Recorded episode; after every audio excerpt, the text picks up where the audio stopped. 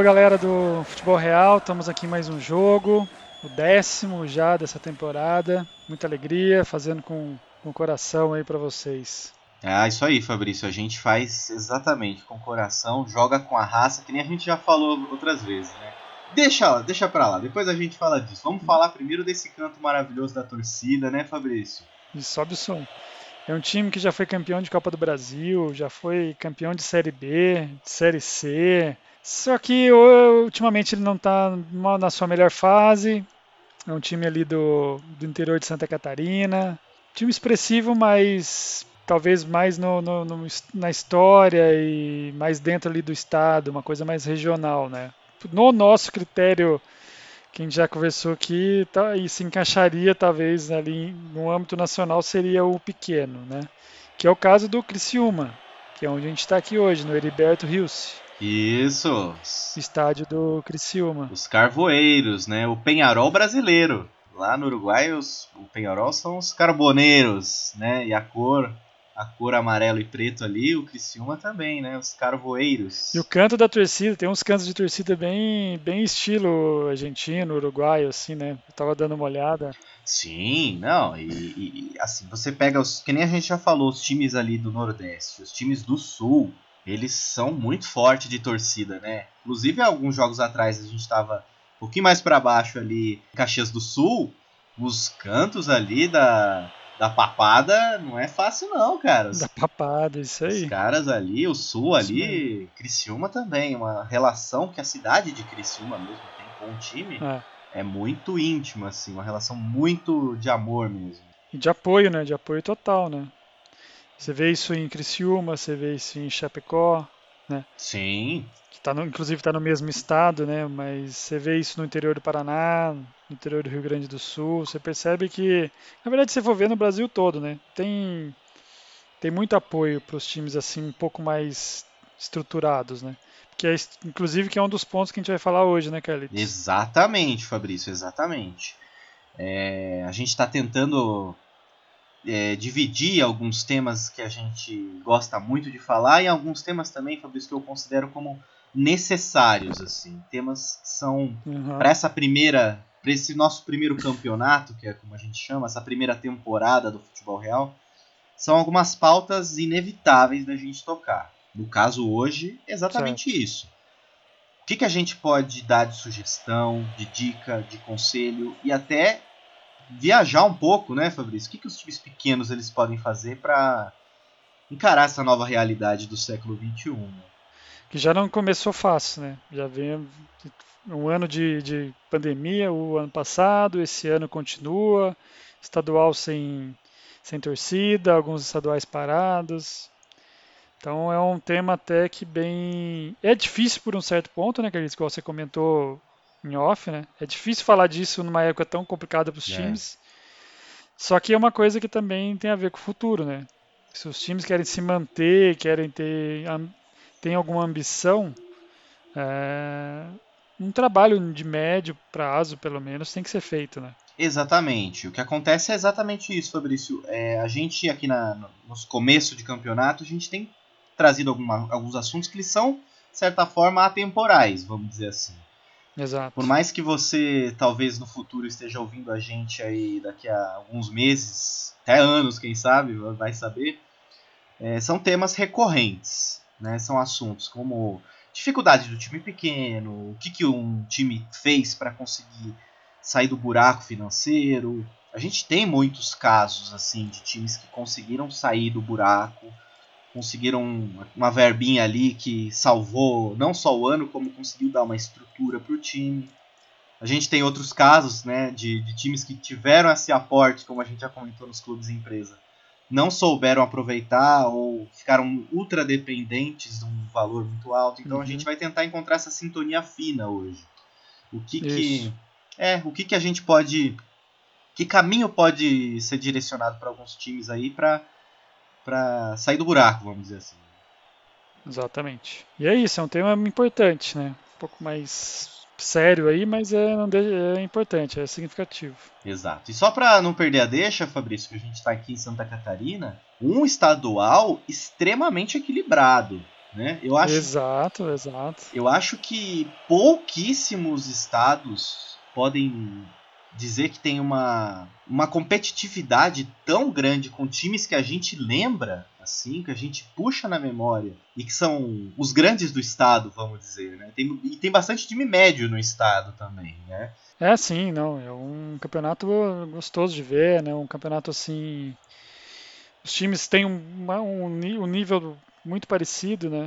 Não tem um, aquele, aquele descompasso muito grande entre os times do interior e os times da capital. Então dá uma, uma, uma, uma competitividade maior né, para o campeonato. Isso é muito legal. Sim. Muito legal. O que eu chamo, o que a gente já ditou, né, Fabrício, dos times grandes do estado, como a gente já definiu em outros, como no Paraná, por exemplo, que a gente tinha definido, os grandes do estado, depois foi diminuindo, a, a aumentando a lupa, como você bem usou o exemplo, e foi diminuindo um pouco a expressividade. Rapaz, no catarinense ali, Figueirense, pela ordem dos campeões, né? Figueirense com 18, Havaí 17, Joinville tem 12, o, pró o próprio Criciúma, que a gente está aqui no Heriberto, 10, já tem 10 títulos. E eu nem falei da Chapecoense ainda, que agora que surgiu, né, ressurgiu pro, pro futebol catarinense, que tem 7. Tá ali correndo Aí. atrás ainda, né? Então. Bem equilibrado até. Isso sem falar nos times que assim.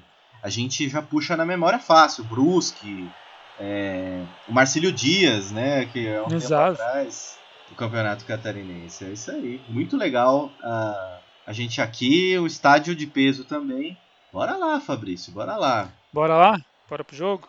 Jogo, jogo hoje tenso também. Essa primeira temporada tenso. é a mais difícil, né, Fabrício? Porque é a temporada que a gente ainda claro. tá descobrindo a tática, descobrindo o time, né? Exato. Montando um plano de jogo, né? Tem toda uma preparação, né? Tem. Tipo, praticamente a gente não teve pré-temporada, né, Carlitos? Vamos meter essa desculpa aí, que cola, né? Sempre cola. Ah, não, tive, não tivemos pré-temporada não, a gente já teve que... Entrar jogando já. Subir essa escada. Isso aí. Sinalzinho da cruz. Vambora. Mas vamos lá.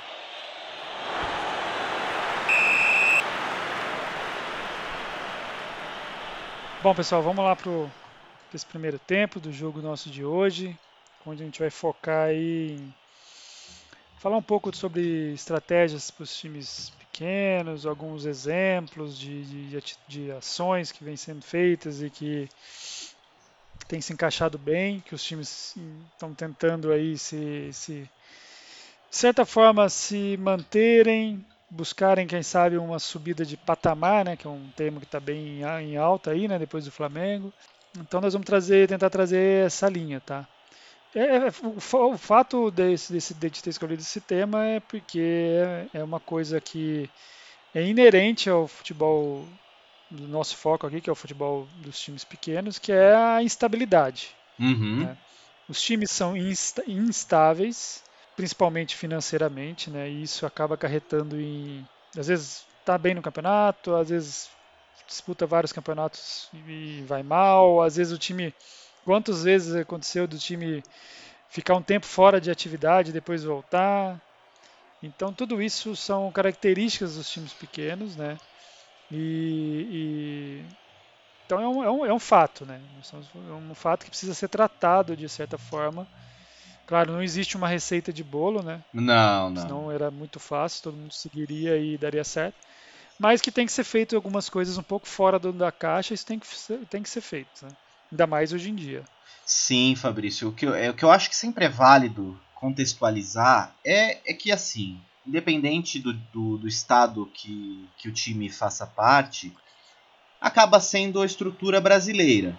Né? Acaba sempre ter, estando debaixo da asa da, da CBF. Né? Então, assim, a gente sabe que já tem essa primeira dificuldade. A CBF não é uma confederação que costuma apoiar times pequenos, né? Então, assim, já é o primeiro ponto, assim, já é ter isso em mente, né? Saber que, que muito provavelmente os times não vão, os times pequenos, não vão poder contar com o amparo da, da maior confederação que a gente tem, que é a CBF mesmo, né? Não, de jeito nenhum, muito menos dos, dos estaduais, as confederações estaduais, né? Que também são, talvez, talvez a Paulista não, mas uh, a grande maioria é completamente dependente da própria CBF também. Sim, exatamente. E assim, as estaduais também vai de caso a caso. Existem gestões que são boas, existem gestões é. ruins.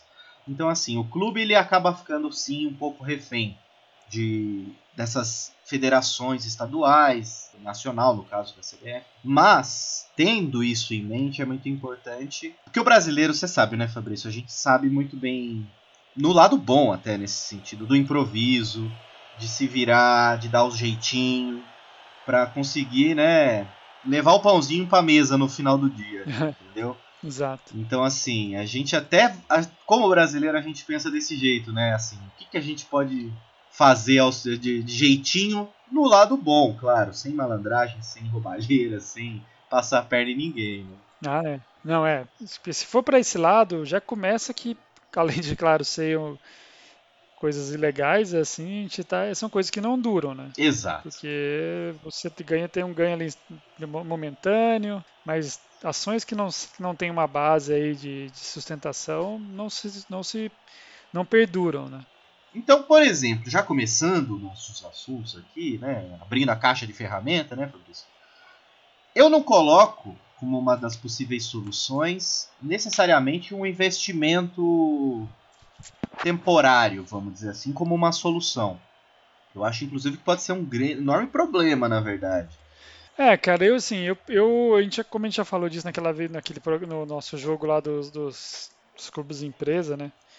É, eu sou muito partidário do não quer dizer, sou muito partidário do como é feito, não necessariamente o que é feito, entendeu? Certo. Eu acho assim que se um negócio é feito de uma maneira planejada, organizada, em que o clube se desenvolva ao mesmo tempo que o dinheiro está entrando, para depois, lá na frente, ele ter condições de se sustentar sozinho. Eu acho que nesse sentido é, pode ser até válido. Mas uhum. na base do desespero, como é feito na grande maioria dos casos, hum, aí eu não vejo. Também não sou muito partidário, não. Entendeu? Exato. É, eu vou. E até usando o exemplo prático da questão de dinheiro mesmo, né? Assim. Que o Salmento ele chegou a disputar dois anos de Série B. E o que, o que isso significa? Significa que dois anos o Salmento teve ali uma, um aporte financeiro que nunca na história ele teve, né? Uhum. Que, que foram os aportes ali da, de dois anos de pay-per-view de Série B do brasileiro. O que, que acontece? No caso do São Bento, foi muito mal usado. Porque, infelizmente, coincidiu que o São Bento acabou caindo na, numa gestão muito ruim naqueles dois anos de Série B. Que havia sido as gestões do Márcio Rogério Dias, o presidente do São Bento à época, que não era o mesmo que, que, que levou o São Bento até a Série B. Né?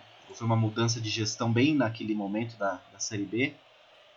Uhum. Então, assim, para dar um exemplo do que, que aconteceu na prática, o, o presidente à época do São Bento ele tinha aquele, aquela verba financeira muito boa que estava vindo e ele não fez nenhum caixa, né? ele não teve essa preocupação de fazer caixa. Ele gastou tudo no próprio time, contratou medalhão, gastou com medalhão, fez tudo aquilo que o time pequeno nunca deve fazer, né?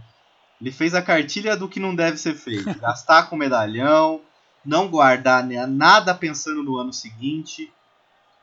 Ele então... gastou, gastou tudo, terra devastada. Imaginando Nossa. que o São Bento ia ficar se mais manter, um né? ano, ia se manter. Nem sempre essa conta é tão simples assim. Inclusive, medalhão, ultimamente tem dado super errado, né, Fabrício? Nossa. É, cara, é porque assim. Eu, eu, eu, assim, eu enxergo. Eu sou, vamos supor que eu fosse o gerente de um time pequeno, tá? De um time sei lá, um São Bento, o próprio Pouso Alegre, um times assim que a gente está acostumado a falar aqui. Se eu tenho uma grande televisão igual o São Bento tinha, né, igual o Pouso Alegre está tendo agora nessa, nessa que está disputando a primeira divisão do Mineiro, cara, você tem que ter, primeiro, você tem que pegar uma base, tá? Porque se, se você chegou a um determinado ponto, você tem que manter pelo menos uma base do que você vinha fazendo, né? Uhum. Segundo, você não pode perder o DNA do time. O DNA, DNA do time, até que você, que você, já falou até várias vezes naquele então, ah, eu gosto do meu do time que joga ali. Às vezes se defendendo e procurando ali um contra-ataque e tal.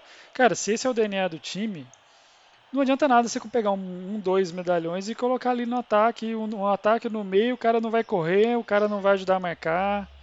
O cara não. Exatamente. Claro, salva, salva algumas, salve algumas exceções. A grande maioria, assim, meu, o cara tá ali no final de carreira para fazer mais uma graninha, entendeu? Ele não tá muito preocupado em. Principalmente esses que tiveram um certo destaque, né, nacionalmente. Então, você começa a mesclar isso, cara, é. Infelizmente corre um grande risco de não realmente não dar certo. Isso falando de elenco, mas assim, quando você tá numa série B de brasileiro, isso se reflete no planejamento de década até, eu diria, né? Porque um time pequeno conseguir chegar no status de uma série B de brasileiro, assim, é um feito surreal. Mas assim, é, não só do ponto de vista do, do de, de, disputar que o torcedor gosta muito, mas do ponto de vista financeiro mesmo, né? Que é um privilégio de poucos ali conseguir ganhar uma cota daquele tamanho. Então, assim, é, você vê muitos exemplos de diretoria. Isso acontece frequentemente porque muitas diretorias não querem justamente deixar essa verba para a próxima, né? Eles querem eles gastar tudo, né?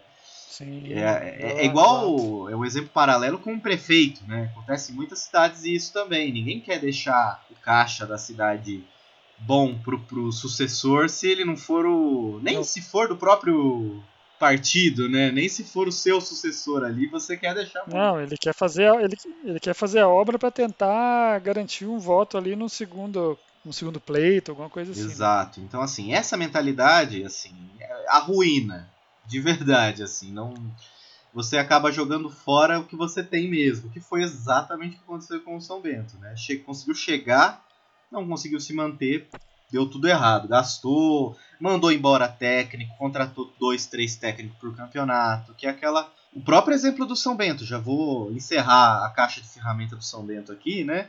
O São Bento vingou quando deu a um técnico o tempo para fazer um projeto mesmo. Que, que é essa coisa que você falou do DNA. São Bento ganhou muito desse DNA com o professor Paulo Roberto Santos. Né? Sim, grande. Que é o rei dos acessos ali, o Luxemburgo do interior. Né? o, o rei dos acessos ali, assim, o Paulo, uma figura maravilhosa, temperamental pra caramba, é, cheio das superstições, mas assim, dono de um esquema tático que era muito bem definido, contratava os jogadores que ele sabia que iam desempenhar uma boa função Exato. ali. Uma coisa que ele fez que foi maravilhosa para resultado no São Bento foi manter a base de um time de um ano para o outro. E isso você só tem então. num time pequeno quando o técnico fica mais tempo no cargo. Paulo Roberto chegou a ficar Exato direto no cargo, ele chegou, teve uma época, Fabrício, que ele foi o técnico com mais tempo no, num time. São Bento tinha essa, essa, esse recorde nacional numa época. Uhum. Porque o Paulo Roberto era o técnico mais longevo no cargo a época dele até ter sido mandado embora. Eu acho que tinha ficado três anos, mais de três anos seguidos. É, hoje no Brasil ficar três meses já é um grande lucro, imagina três anos. Exatamente, assim, e você vê o resultado, você vê o resultado para que um projeto seja feito, né, e não interrompido a toda hora. Sim, mas assim, é, trazendo isso aqui é um fator importantíssimo para o tema que a gente está falando hoje. Quando eu estava pensando, sabe, Carlitos, é, sobre esse tema, dever de casa que a gente fez, que a gente faz aí normalmente, uhum. não deixou de, não uma coisa que não não saiu da minha cabeça, que eu acho que talvez falte. E o caso do técnico talvez encaixaria de uma certa forma é o seguinte: você tem que buscar é, especialistas e, e tempo para eles trabalharem, certo? O técnico ele é um, claro, ele é super importante, ele está ali na beira do campo, ele que treina, ele que faz substituição, ele que cobra o time, que dá o, monta o esquema de jogo, claro que é importante. Mas eu digo especialistas no todo, entendeu? O que, que acontece? O que você vê muito em time pequeno? Ah, você tem ali um presidente, pô, o cara ganhou eleição. Pô, ele pega, pô, tem um parceiro dele ali, um cara que também gosta do time, tá? Não vamos dizer que não, o cara gosta do time e pega, putz, coloca o cara para, sei lá, meu, você vai ser da nossa diretoria financeira. Aí você vai perguntar pro cara, o que, que você entende de diretoria financeira? Cara, muito pouco. é tá o bom. que dá errado na política também. Você entendeu? É muito, muito cargo. Exato, ex é. cara, mas, mas cara, é muito, é muito assim, é muito parecido, né? Claro, talvez o universo seja um pouco diferente, claro, o, os volumes, mas é, é, é, um ecossistema muito parecido, porque você tem é, cada time tem um jeito, seu jeito de, de definir a presidência. Uhum. Entra cara que, que às vezes ganha ali no gogó, certo? Ou porque Sim. o cara é conhecido, porque o cara no passado fez alguma coisa pro time, ou porque ele está apoiado por alguém que um grupo ali que é forte dentro do time. O cara ganha e começa a fazer aquele cabide, né? Vai colocando gente ali que ele não necessariamente pessoas especializadas.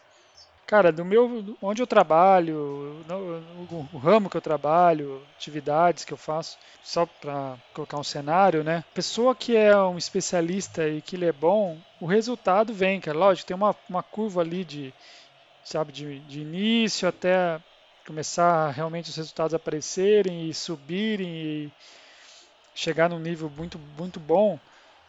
Mas quando? Quando você tem pessoas que, que são especialistas, que são boas naquilo que fazem, que são sérias, entendeu? Porque também é uma empresa que, ah, eu, ah, eu vou contratar o cara porque ele é, sei lá, sobrinho do dono, ah, vou contratar o cara ali porque ele é amigo do meu gerente do financeiro, vou colocar, arrumar uma, uma vaga pro cara aqui, exemplos, tá? Sim. Cara, não vai adiantar muita coisa, porque você vai tampar um buraco ali com alguém, por talvez, talvez fazer um agrado, fazer alguma coisa assim. Se você está colocando uma pessoa que não está preparada, não vai ter um grande resultado. Quer dizer, você pode até ter, mas não vai ser o resultado que você poderia ter. Quando você uhum. coloca alguém preparado e dá tempo para a pessoa trabalhar, né? Exatamente. E, e, e, quanto mais esse clube consegue ser bem sucedido, claro que ele consegue satisfazer mais a sua torcida, vai ter Vai, isso vai se reverter em venda de, de camisa, venda de objetos, presença nos estádios, né? O time vai ter esse resultado também de receber mais por estar disputando campeonatos mais importantes. Sempre existe essa relação direta. Mas é muito interessante, eu acho, sempre fazer esse paralelo, né? É o segundo exemplo que a gente usa, Fabrício, de empresas, né? Que é assim, como o clube ele não necessariamente precisa ser um clube empresa, mas ele pode se aproximar de práticas de empresas para obter bons resultados. Claro, claro. E assim, isso é um ponto, né, Carlitos? Talvez, um, talvez o principal, mas ele é... tem outros, né? não, um tem vários. A, é. gente vai começar a trazer essa discussão mais é. para dentro do campo, por exemplo. Também. É, eu, assim, eu não consigo entender, não consigo entender não, eu não consigo enxergar o futuro de um time, independente do, do tamanho dele, e talvez para os pequenos seja ainda uma situação ainda mais crítica, que não tem investimento em, na categoria de base. Não, esse era meu ponto principal de, de, de, desse assunto, era isso, Fabrício. É, categoria de base é fundamental. É, é o que tira um time do buraco no curto, médio prazo. É categoria de base. Veja aí o que aconteceu com o Palmeiras, né, cara? Tudo bem, o Palmeiras é um time grande, um time que tá com dinheiro, tá com apoio e tal, mas pega essa geração que entrou agora o ano passado, que foi até jogou final aí, os meninos ali do Palmeiras. É a categoria de base ali no pura, né? Bem trabalhado e dando fruto, né? Disputando uma, a competição de maior nível do nosso futebol continental aqui, a Libertadores, né? Isso quando não o Brasileirão da Série A. Então, assim, é, dá resultado dentro de campo, te poupa de gastar né, com contratações. Já é o primeiro ponto, já, ele, já é o primeiro ponto. Já é uma economia, sem contar que você vai ter toda a. Depois a venda dele. Não toda, porque hoje em dia os jogadores são todos fracionados ali, tem investidor, tem empresário, Nossa. tem o próprio jogador que tem uma parte. Então, assim, claro que não é tudo, mas existem casos ali que o time rende muito. E posso dar um exemplo, Fabrício, de um time pequeno que conseguiu mudar seu patamar, como a gente brinca aqui, com a venda de um jogador? Qual? Foi o Mirassol. Você que é em parte São Paulino, você vai lembrar do Luiz Araújo, né? Luiz Araújo, né? O Luiz Araújo, atacante ali. O que, que acontece? Para a grande mídia, para os torcedores comuns, ah, o São Paulo vendeu o Luiz Araújo pro, pro Lille, da França. Na verdade, 20% do passe do, do Luiz Araújo era do Mirassol ainda, que era o time que tinha formado o, o, o jogador. Você sabe quanto que foi 20% do Luiz Araújo para os cofres do Mirassol? Quanto? 7 milhões e 700 mil reais. Aí. Você desconte todo o gasto que o time teve com a preparação do jogador, ali desde quando era mais, bem mais novo e tal. Cara, é um lucro enorme, né? Enorme. Aí você pode pensar, poxa, mas aí é que nem uma loteria, né? Poxa, o cara conseguiu, o time conseguiu é, um milagre.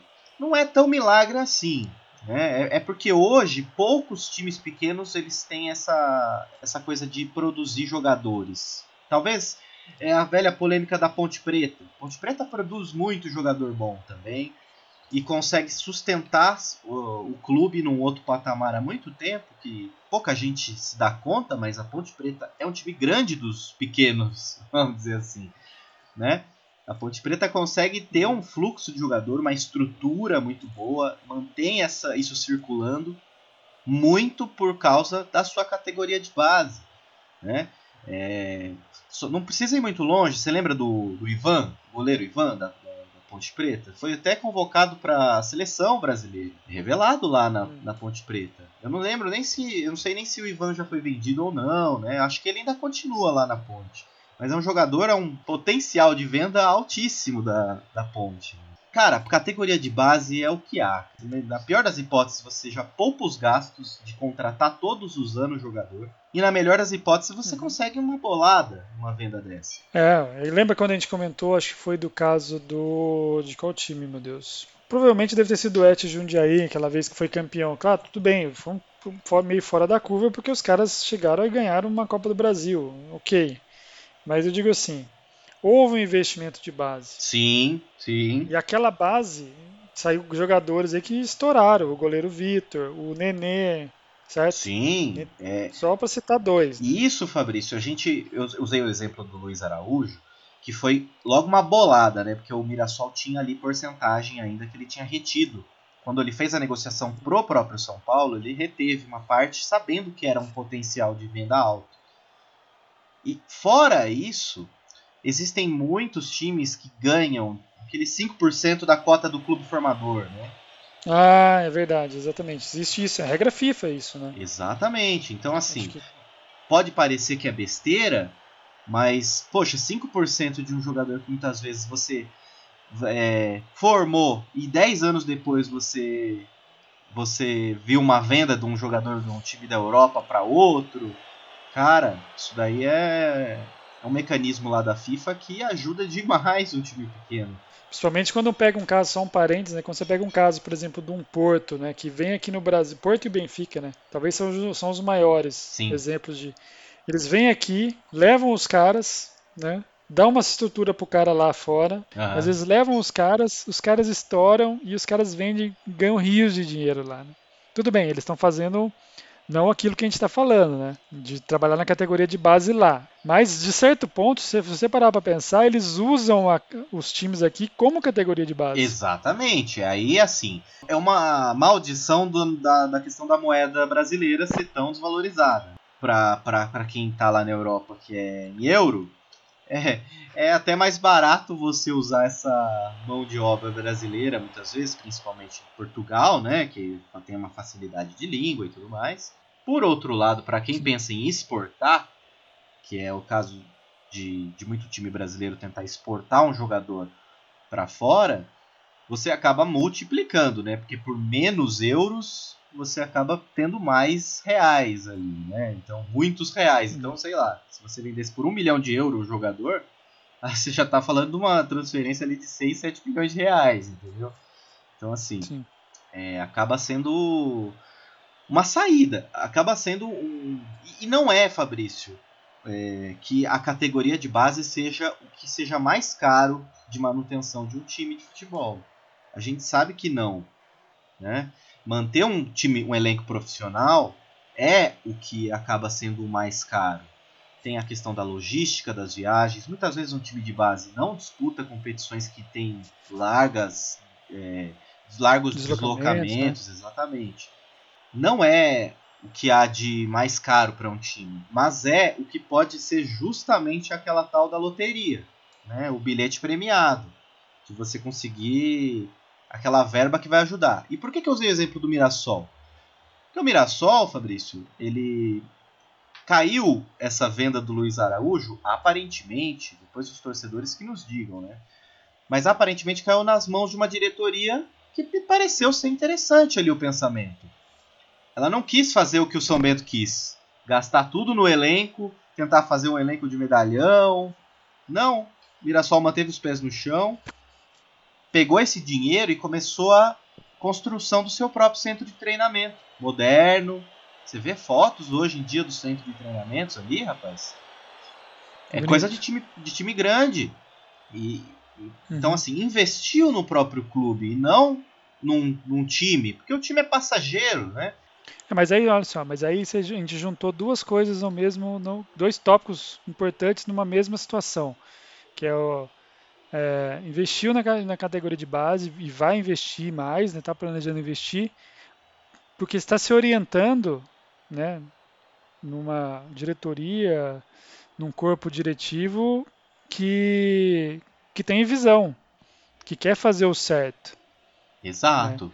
E, não, e... não tamo, a gente não está tá dizendo aqui que a pessoa tem que ter uma formação, que a pessoa tem que ser um, pô, o cara tem que ter um mestrado em, em administração de clube esportivo. Não é, não, necessariamente, não é isso, tá? Seria bem-vindo, né, Fabrício? Seria muito bem-vindo. Mas não é o ponto principal. Não, não seria o ponto principal. Diga se o cara tem que ter, primeiro, tem que ter a boa vontade. Segundo, ter sim um conhecimento técnico. O cara tem que ser, tem que, se o cara vai trabalhar numa diretoria financeira, cara, tem que entender de finanças, pelo menos. Que é um time, o que, que você pensa? Você tem uma receita, você tem uma despesa, você tem uma, um, um, o jogador, por exemplo, é uma mercadoria que você compra, que você vende.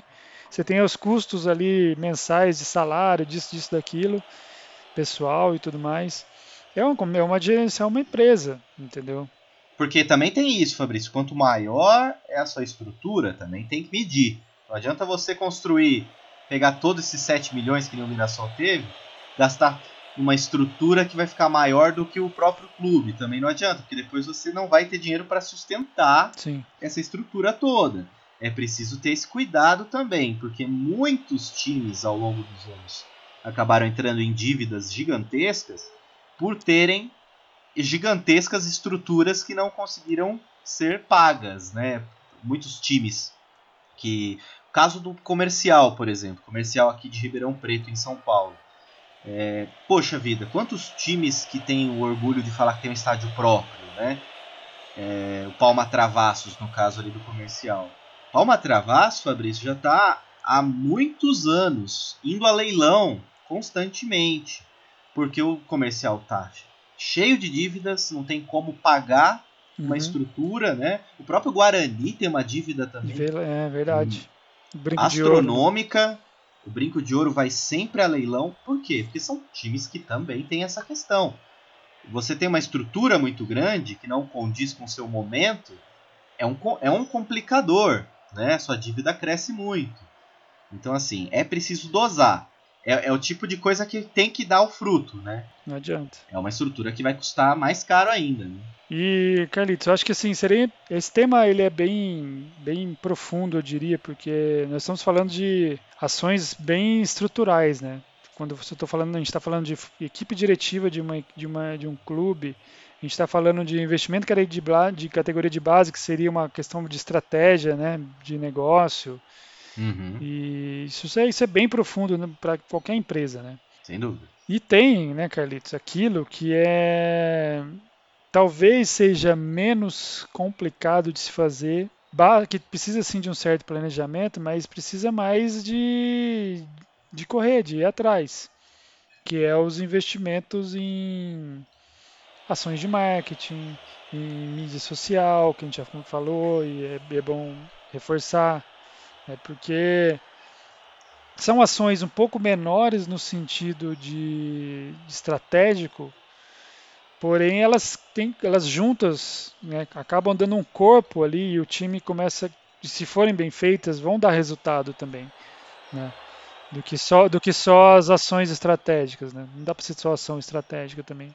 Isso, não tem como hoje você se dissociar, por exemplo, das redes sociais, que para esse fim, que eu acho que para um clube de futebol é estar perto da sua torcida, do seu consumidor, vamos tratar dessa forma aqui, né, nesse momento, é, não tem como você fugir. É, ação de marketing é muito importante. Você saber onde o seu torcedor está é muito importante. É, claro que a gente aqui do futebol real a gente adora, ama né, o futebol raiz, o futebol, mas não dá. E olha só, a gente, cara, a gente fala desses exemplos direto, cara, né? Nesse, você pegar os, a gente, quem estiver ouvindo, quiser ouvir, ouvir, ou ouviu ou, ou vai ouvir nos, nos jogos anteriores aí, Cara, a gente deu vários exemplos. A gente falou da Inter de Limeira, lembra aquela ação da Inter de Limeira que vendeu o ingresso, que estava vendendo um ingresso simbólico, é, que como não tem, não tem, torcida no estádio, eles estavam vendendo um ingresso simbólico, então eles prepararam toda uma arte, é um ingresso muito bem feito, para gerar um caixa, já que você não vai ter ninguém no estádio, pô, eu vou vender um ingresso comemorativo. A gente deu esse exemplo, a gente falou, lembra do Bahia, começou a investir muito na, na no seu, como se fosse o seu a sua própria rede ali, o seu próprio aplicativo de streaming de vídeo, mostrando os Sim. bastidores. Aproximar o torcedor. O que a rede social tem de melhor e tem que ser usado para os times de futebol é isso: aproximar a sua torcida do time. Imagina só, o Fabrício aqui em São Paulo, torcedor do Pouso, tendo uma TV Pouso, Pouso TV. o, eu tô longe de Sorocaba, que ali com a Bento TV, as redes sociais, entendeu? É, poxa, é, é, é o que vai no, nesse século XXI tornar o torcedor mais próximo do, do clube, né? Não, sim, sem dúvida. Vou dar um exemplo aqui do Pouso Alegre, tá? O Pouso Alegre é muito forte no Instagram, tá? Porque quando o time voltou ali 2018 para 19, enfim, cara, era um recomeço, né? Tirando a gente que lembrava do, do time lá na década de 90, a galera mais nova não, não sabia o que era ter um time na cidade. Uhum. Hoje é uma das. Do, em termos de, de, de número de, de, seguidores, acho que no Instagram, dentro do estado de Minas, está entre a, a, no mínimo ali entre as 6, 7 no estado, entendeu? Nós estamos falando de um time que recomeçou em 2018, 19. Entrou com muita força, né, Fabrício, nas redes sociais soube fazer o trabalho, né? É, e, e, é importante, cara. Eu tô aqui, igual você falou, eu tô aqui em São Paulo e o time lá em Minas. Nós estamos em época de, de pandemia, ninguém saindo de casa, muito menos vi, vi, viajando, né? Algumas semanas atrás aí lançaram a loja do time virtual. Aí você fala, porra, mas loja virtual é uma coisa muito banal tal. Cara, é banal, mas tem que sair do papel, tem que acontecer e tem que se mover, tem que ter um planejamento, tem que ter é, envolvimento das pessoas, envolvimento de diretoria. E era uma coisa que a gente cobrava muito, cara, inclusive cobrava das pessoas comentarem nas postagens, oh, quando vai ter a loja, nossa, camiseta foi legal, quando vai ter a loja. Lançaram a loja, cara. Isso vai dar uma renda, porque imagina, eu já, eu já só eu já comprei duas. Uma para mim e para o meu pai. Isso. Né? Quantos outros que estão longe? Quantos quantos que estão longe que vão fazer a mesma coisa? Nossa, Fabrício, aqui é todo ano. Eu tenho a camisa do São Bento todo ano lançou camiseta nova, eu já tô comprando. E pela internet mesmo, claro, né? Não tô indo presencialmente em lugar nenhum, nem tá aberto, né? Já a de 2021 já já tá tá no correio essa hora já. Entendeu? Já tá vindo pra cá, porque todo ano eu já tenho esse costume, só que só vai ser comprado se estiver sendo vendido. É lógico, exatamente. É, é uma coisa é uma coisa que parece besteira falar, mas assim, quando eu comecei a torcer para o São Bento, lá pelos idos de 2005, 2006, eu juro para você, eu morava em Votorantim, ali do lado de Sorocaba. Todos os dias eu estava em Sorocaba, estudava no ensino médio, né, na época, estava lá. Não achava a camisa do São Bento para vender nem nas lojas esportivas da própria cidade. É só. Né, eu ia na loja e não achava. Né? O São, hoje o São Bento tem essas é, parcerias com lojas que vendem as camisetas, vários objetos, boné, shorts, agasalho, né? tem de tudo. Mas não foi sempre que teve. E é uma coisa básica que precisa ter, porque o torcedor, todo time tem o seu torcedor. Esse torcedor está disposto a gastar com o clube, em ter uma camiseta, em ter alguma coisa e muitas vezes ele não tem o acesso, porque não existe essa plataforma, né? Cara, nós falamos então dos, dos tópicos aí pra, que a gente considera importantes para os times, né, pequenos, né, pensando em melhoria, que seria a profissionalização do time, né, né cargos diretivos, investimento em categoria de base, é, exploração legal aí das mídias sociais, sócio torcedor, né, que é uma coisa assim que é fundamental hoje em dia para os times. Né. Fundamental. Né? O Pouso e... tem, o São é, Bento tem, tem. É, a gente já está antenado, né? E assim, cara, não, é um, não são valores, pelo menos no caso do Pouso Alegre, não são valores exorbitantes. Não, não. Tem que apoiar, a gente tem que dar apoio. E os times têm que ser, tem que propor ações, né, cara? Para engajamento. Sem ter engajamento, não, não tem como. É.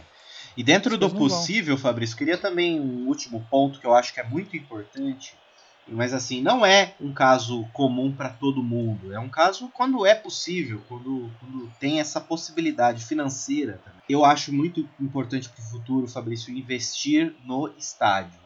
Né? É. Melhorar é. a estrutura do estádio. Assim, a gente fala sobre estrutura muitas vezes sobre CT, sobre alojamento para os atletas, claro, isso sempre é muito importante, academia para treinamento, mas o time pequeno, sempre na medida do possível, tem que olhar o próprio campo de jogo como um lugar para se receber investimentos também. Sim, claro. Tentar juntar essa tradição também com uma melhor estrutura do, do, do estádio, né? atender melhor o seu cliente. Né? Uma cadeirinha nova. É, usar, usar, usar a estrutura ali a favor para gerar renda, né? Para gerar renda, exatamente. Então, assim, botar uma coberturinha ali, porque o torcedor do século XXI talvez não esteja afim de tomar chuva, tomar sol.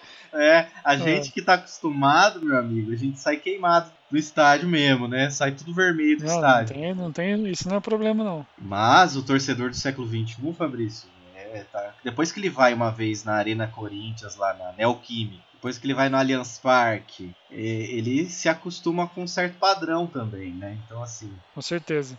Nada isolado resolve. Tem, tem que ter um pouquinho de organização, tem que ter um pouquinho de profissionalização, tem que ter um pouquinho de engajamento, tem que ter um pouquinho de pensar fora da caixa, copiar algumas coisas, copiar algumas tendências que outros times estão fazendo, por que não? Se está funcionando, tem mais que fazer, o negócio, a mídia social hoje é aberta. Tá vendo uma campanha legal que um time tá fazendo? Faz também. Não, se dentro de campo os times se copiam muitas vezes, né, para conseguir melhorar, por que não fora de campo também? Principalmente fora de campo, muitas vezes funciona muito.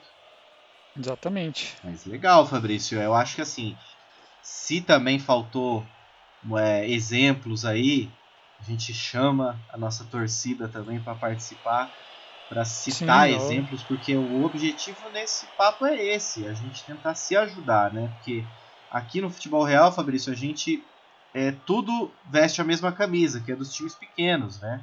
A nossa batalha não é entre a gente, né? A nossa batalha é contra os grandes. Então, assim, para a gente conseguir vencer mais batalhas e entrar mais na história, né? Fazer mais história, a gente se ajuda, né? É isso aí, cara, tem que ser, tem que ter ideias, cara, tem que pôr a cabeça para funcionar e pensar em coisas novas. Que acho que o segredo tá aí. É isso. É sempre respeitando a tradição, mas sabendo que o século XXI chegou e que para os nossos clubes continuarem por mais 100 anos, né, Fabrício? Então precisa invariavelmente se adaptar ao novo século. Né? O século passado claro. é a nossa história, a gente olha para trás com amor e respeito, mas tá na hora da gente desenhar também, né? O que vai um dia ser esse passado também. Isso aí, cara. Foi legal. Teve, teve assunto. Teve hein? assunto. Pô, demais. demais. Tanto que segundo tempo aí, rapaz. Vamos ter que dar uma acelerada, né? Vamos ter que dar uma acelerada. Jogo rápido, hein? Matar o jogo rápido, hein? Vamos matar esse segundo tempo rápido.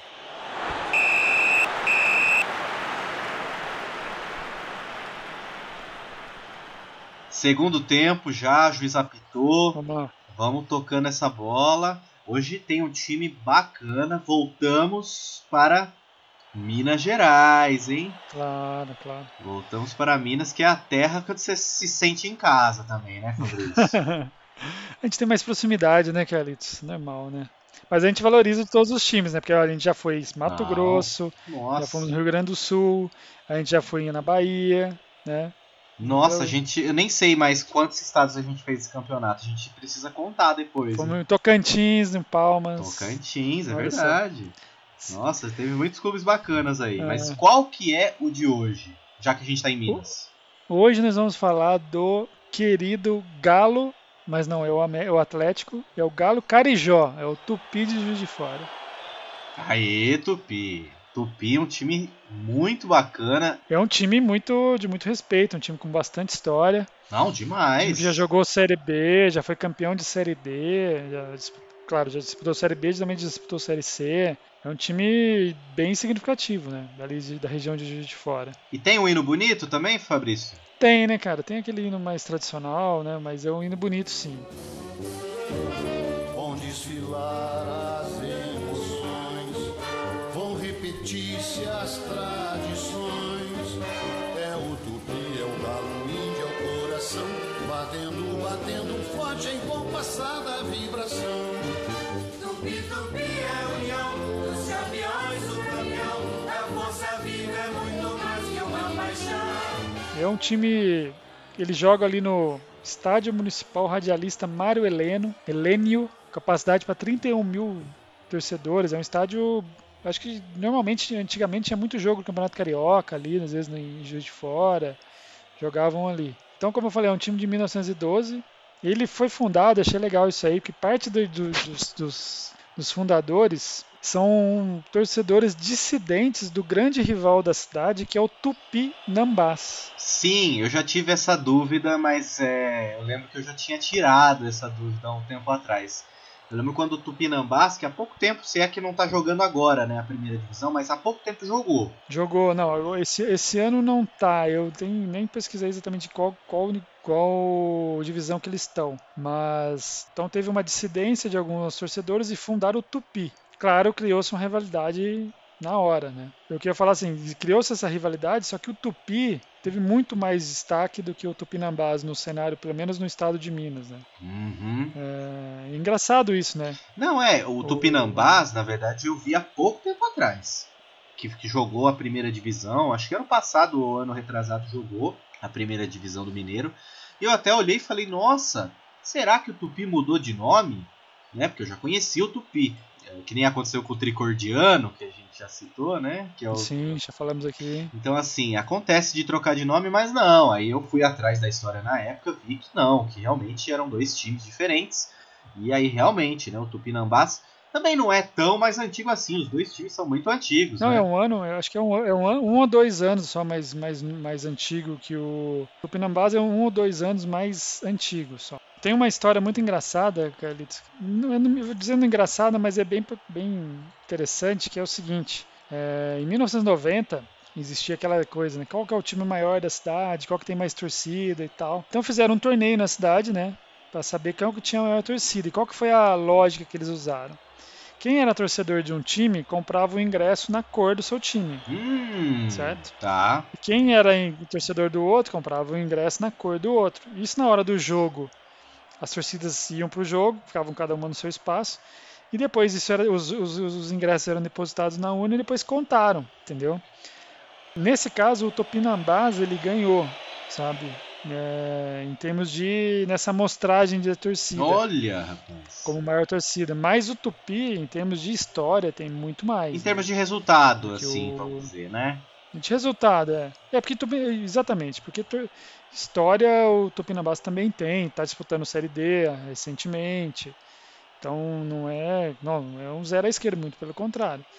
Mas dentro pelo menos do Campeonato Mineiro e de alguma coisa assim em termos nacionalmente disputa de campeonato, o Tupi é, sempre foi mais teve mais destaque. Tem uma outra história também que é muito legal, cara, também envolvendo os dois times, né? Na década de 90 também houve uma tentativa de fusão dos times. Na verdade, fundiram, sabe? Houve uma fusão dos times. Uhum. Eles chamaram até de. Qual que é o nome? É um nome bem interessante, quer ver? Não era juiz de fora futebol clube, não, né? Não, cara, era alguma coisa tipo Manchester. Manchester. Cooperativa, Cooperativa Manchester de futebol profissional, Fábio. Tá aqui. Exato, exato, exato, exato. Acho que foi em 94. 94. O que aconteceu? Um dos dirigentes de um dos dois times foi num, numa palestra, num, sei lá, num evento com um diretor, presidente do do Paraná Clube, que é aquela fusão do Pinheiros com o Colorado lá no, no Paraná. Isso, já citado aqui. Já citado aqui. E aí o que aconteceu? Eles voltaram e fizeram essa fusão em 94, foi até 96, não deu muito certo. Acho que deve ter tido provavelmente alguma rixa, alguma coisa, as coisas não ficaram muito bem claras e não deu certo. Voltaram ao que era antes. Mas é, é no mínimo interessante, né? Essas coisas nossa, que acontecem. Nossa, que é, nossa, demais, porque assim, é, querendo ou não, aparentemente não é uma rivalidade tão acirrada, né? São clubes que, poxa, já tiveram até um processo de fusão. Mas é muito estranho você enxergar times da mesma cidade se juntando, né? Até o caso do Paraná, eu acho que é muito particular assim para dar certo. E né? cara, mas é, não essa não é, não são são histórias interessantes, mas não são as Não é a cereja do bolo. A principal. Não, a cereja do bolo, Carlitos, que não tem como a gente não lembrar, foi exatamente em 2013, campeonato da série, disputa da Série D.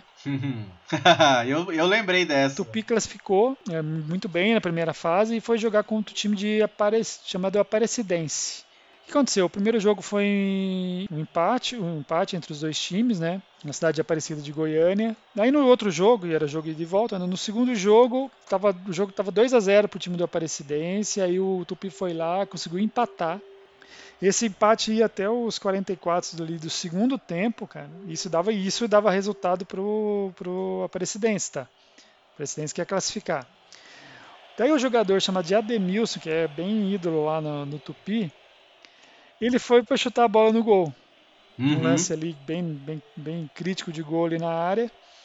Quando ele chutou, o que aconteceu? O massagista da Aparecidense, Aparecidense que é chamado de esquerdinha, o cara simplesmente ele invadiu o campo e olha só, ele invadiu o campo, tirou o gol, certo, do Tupi. Teve um rebote, certo? bateram de novo pro gol e esse massagista salvou de novo. Ele fez duas, salvou duas vezes a Aparecidense. Aí foi uma confusão, foi briga e não sei Cara. o quê. Só que depois Nossa. de 20 minutos, 20 e poucos minutos, o jogo voltou. Nesse daí rolou mais por 5 minutos, o Tupi não conseguiu mudar o placar e isso classificava a Aparecidense. Claro que isso revoltou né, o pessoal do Tupi. Entra...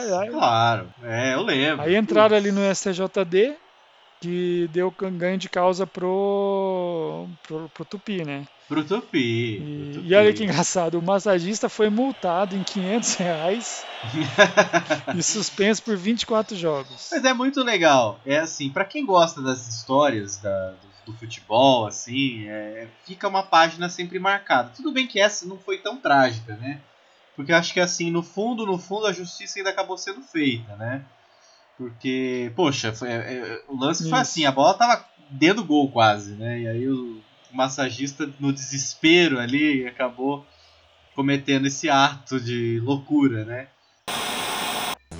44 minutos do segundo tempo. 2 a 2 no placar.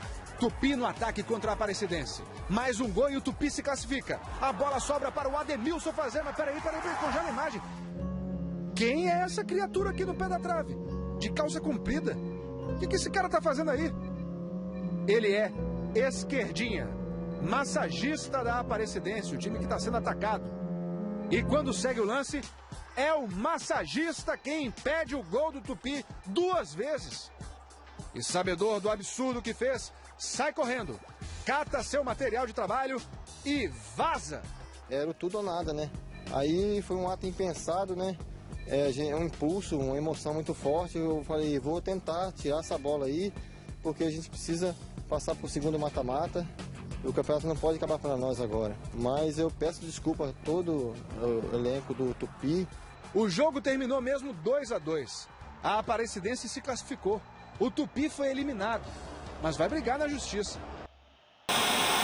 É, muito assim, você é, é, é, muito louco, né, cara? Porque o que, que passa na cabeça do cara, né? O cara gosta tanto do time ali que ele faz, que ele fica, meu, os caras vão fazer gol, meu Deus do céu. O cara vai no puro reflexo, né, cara? Teve um caso do Atlético de Sorocaba que foi jogar contra Santa Cruzense, também é um time aqui do estado de São Paulo. Teve um gol, o jogador da Santa Cruzense chutou a bola, a bola foi para fora, o goleiro já estava pronto para bater o tiro de meta, o juiz estava ali conversando com os outros jogadores. Nesse meio tempo, o, o Gandula pegou uma bola, jogou para dentro do gol e aí começou a chamar a atenção do árbitro, porque o árbitro, a bola tinha batido na rede. Só que todo mundo viu que a bola tinha sido para fora. E a vida seguiu. Uhum. Ele vai lá, ele dá a volta bem sorrateiro assim, ele joga a bola pra dentro. e assim, o goleiro nem tinha batido o tiro de meta, nada. O goleiro tava com a bola ali pra bater o tiro de meta, de repente começou a sair um burburinho. Ah, a bola tá dentro do gol, a bola tá dentro do gol. É, tá dentro do gol mesmo. Foi lá e deu gol. Nossa. E o pior, sabe o que foi? Foi, foi pra justiça e deram um ganho de causa pro, pro clube, entre aspas, infrator. Falou, olha, não tem como revogar esse gol que o juiz deu. O juiz deu o gol, acabou. Fazer o quê? tá, tá dado. E aí acabou não se fazendo, entre aspas, a justiça. Olha só. É, ficou a história, né? É, pelo que eu vi aqui, foi de fato o gol da, da Santa Cruzense. Estava jogando em casa, né? Lá em Santa Cruz do Rio Pardo. Então, assim, foi um. O Atlético foi prejudicado nessa, né? Mas é isso aí, cara. A história é essa. Um time muito. Acho muito legal. Eu gosto desse time, time, time que tem história, que tem camisa, sabe? Que as pessoas conhecem quando você fala. É bem legal falar num time como o Tupi. Isso aí, Carlitos. Beleza? Isso aí, fechou. Hoje foi. O jogo foi pesado, hein, cara? Olha, eu tô cansado, hein? Ah, mas é que a. Aí assim, Fabrício, a gente joga em mais de um clube, né? A gente trabalha, a gente trabalha durante o dia a gente se reúne aqui porque a gente adora falar de futebol. A gente trabalha durante o dia, tá cansado, mas a gente se reúne porque a gente gosta da gente, mas porque a gente gosta do futebol também, né? Gosta de falar. Ah, não, sim, é gostoso, é gostoso. Espera, assim, a gente espera que as pessoas estejam curtindo, quem está acompanhando a gente. A gente está se esforçando aí para fazer um negócio legal. Cara, a gente está com umas ideias boas, né, Carlitos? A ideia é fazer o futebol real cada vez melhor e dar uma, uma decolada logo logo. Isso. Em breve a gente vai entrar, Fabrício, em breve. numa intertemporada, né, que os clubes têm chamado, né? A gente vai concluir esse primeiro primeira metade do ano pra gente para reestruturar, redefinir, fazer algumas melhorias no, no campo que precisa, gramado, né, estádio. A gente falou tanto de estrutura aqui, de, né? Exatamente, o que, que a gente precisa fazer a nossa melhoria também, Exato. a gente não pode ficar só dando dando dica, dando conselho. Que negócio, faça o que eu digo, não faça o que eu faço. Não, tem que, tem que falar e fazer, né? Exato. Né? Como diria Nuno Cobra, preparador físico do Senna, sábio não é aquele que sabe, Sábio é aquele que faz aquilo que sabe, Fabrício. Olha só. Então, assim. Legal, gostei. Exatamente. É o que a gente vai fazer. A gente vai redefinir a, a tática, né, Fabrício? A gente vai fechar o elenco ali. Tá precisando de uma melhoria na saída de bola, marcação em zona ali não tá dando certo, bola parada tá dando complicação pra gente. É, toda hora é um sufoco, né? Mas vamos, vamos melhorar. A ideia é Exatamente. A gente já melhorou os microfones, já, né, Fabrício? O som já. Já, já. Pra quem acompanha a gente desde o começo já percebeu que deu uma melhorada no som. Exatamente. Então, assim, já de goleada a gente não perde mais, Fabrício. Já. a ideia é essa. Maravilha. Beleza? Sempre bom o papo. Isso aí. Grande jogo, com certeza. Vambora, Fabricião. Torcida. Bora. Ah, vamos lá, torcida do Criciúma aí, ó. Do Criciúma gritando, hein? Heriberto e Ilse hoje. Legal. Santa Catarina, estádio novo. A gente não tinha vindo para Santa Catarina ainda, hein? Não, não, mas já começamos bem, né? O estado com tanto time bom, a gente já pegou já um significativo, né? Nossa, demais, demais. É isso aí, Fabrício, grande abraço, hein? Beleza, Carlitos, grande abraço.